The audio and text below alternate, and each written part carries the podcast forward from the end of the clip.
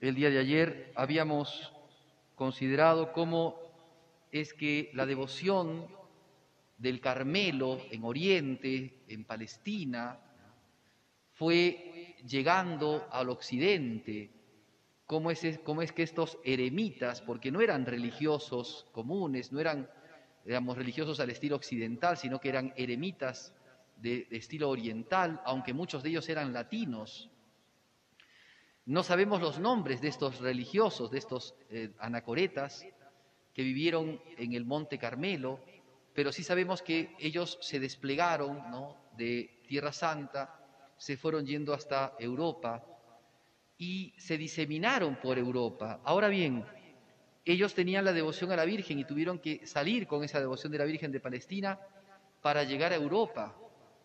Y por lo que se entiende, por lo que se han hecho los, los estudiosos, carmelitanos que han tratado de este tema han descubierto que han habido al menos dos imágenes que tenían estos religiosos y que las, llevaron desde el Monte Carmelo hasta Occidente. ¿no? Las dos se encuentran actualmente en Italia.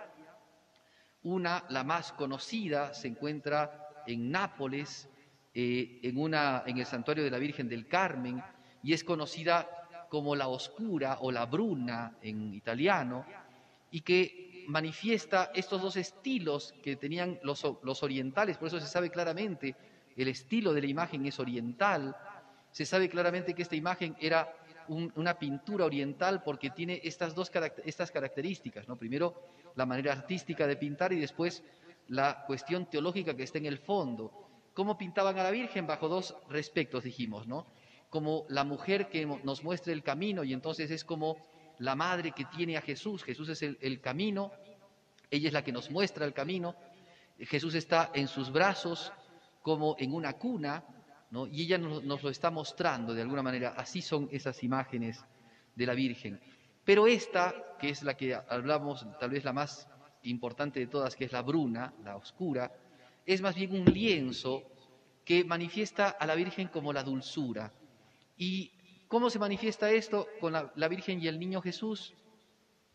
Y el Niño Jesús se, encuentra con las dos manitos, con una manito agarra em, la parte del mentón de la Virgen, con la otra manito le agarra el manto del costado de la Virgen y con el rostro está eh, unido a la mejilla de la Virgen, ¿no? Manifiesta entonces la dulzura de María.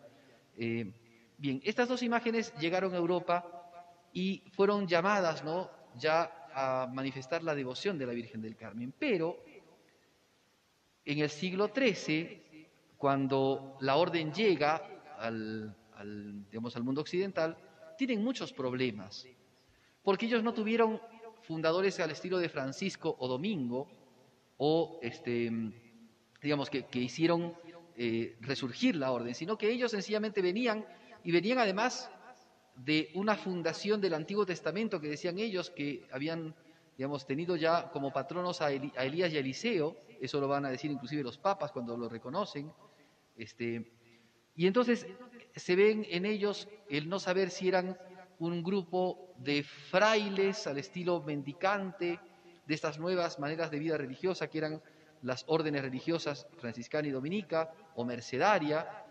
este, o si eran sencillamente monjes al estilo de los monjes benedictinos o de los monjes de Oriente. Entonces le peleaban a ellos y vivían muy, muy sufrientes por esto, sufrieron muchas persecuciones, muchos negaban la autenticidad de la orden. Entonces, el sexto general de la orden, llamado Simon Stock, un hombre de Inglaterra, de la zona de Kent, eh, era un hombre celoso de las cosas de Dios, un, gran eh, místico, y resulta que él pedía continuamente a la Virgen que los protegiera y que no dejara que la orden carmelitana se perdiese, se terminase. Él es el autor de un himno, precioso el himno, claro que después le han aumentado más letra, pero este himno se llama Flos Carmeli o la flor del Carmelo, que les voy a leer dos estrofas de, esta, de, esta, de este hermoso himno que, que nos hacen ver esa devoción especial que tienen a la Virgen y además la impronta de la Virgen del Carmen. Dice así, Flor del Carmelo, viña florida, esplendor del cielo, virgen, fecunda y singular. Madre tierna, intacta del hombre, muéstrate propicia con los carmelitas, estrella del mar. Recuerdan que uno de los elementos de la devoción de la Virgen era ser llamada la estrella del mar, pues está aquí.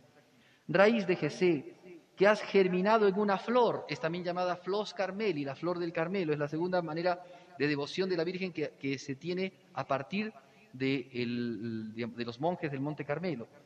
Permítenos estar siempre cerca de ti.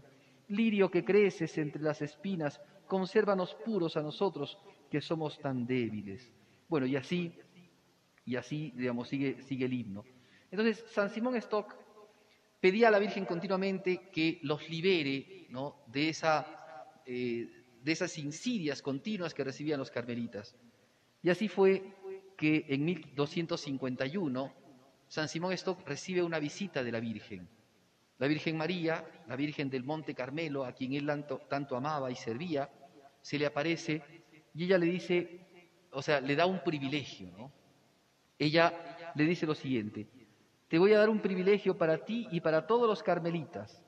Quien muriese con él no padecerá el fuego del infierno, es decir, el que con él muriese se salvará.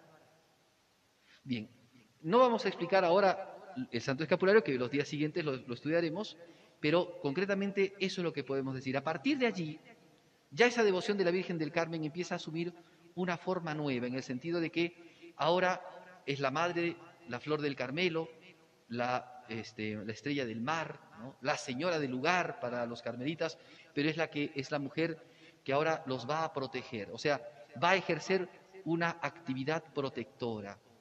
Esta madre, dulce madre, hermosa madre, que está siempre custodiando a su hijo, que vela por su hijo, entonces ahora asume el compromiso de velar, guardar, de cuidar y de proteger a sus hijos carmelitas y les da ese, ese privilegio, le llama ella, ¿no? El privilegio es el escapulario, para que los que vivan bajo ese privilegio, bajo el escapulario, se sientan protegidos de la Madre de Dios. Adquiere entonces una significación nueva. La tradición de la Iglesia, claro, nos trae a la Virgen como la Teotocos, la Madre de Dios. A partir de ahí viene toda la devoción a la Virgen, Madre de Dios. Pues el aporte que da la espiritualidad carmelitana, a la Virgen María desde tan antiguo es que ella es la estrella de los navegantes, ¿no? la estrella que nos marca el curso, por eso la madre que nos lleva por el camino que es Jesucristo. Segundo es la flor hermosa, por eso lleva la contemplación, por eso que las almas que aman el Carmelo buscan siempre la contemplación de las cosas de Dios. Segunda cosa importantísima, entonces María Santísima es la flor del Carmelo, flor hermosa y, bella que nos permite ver también la belleza de Dios. Y la tercera es la madre protectora, es la mujer, la señora del lugar que protege a los suyos, madre que protege a sus hijos. Por eso los que se visten del escapulario, a partir de allí vivirán el privilegio de ser protegidos de la Madre de Jesús. Pidámosle a la Santísima Virgen María, nos conceda la gracia de que estas tres cosas marquen nuestras vidas para que tengamos una gran devoción a la Santísima Madre de Dios, la Virgen del Carmen.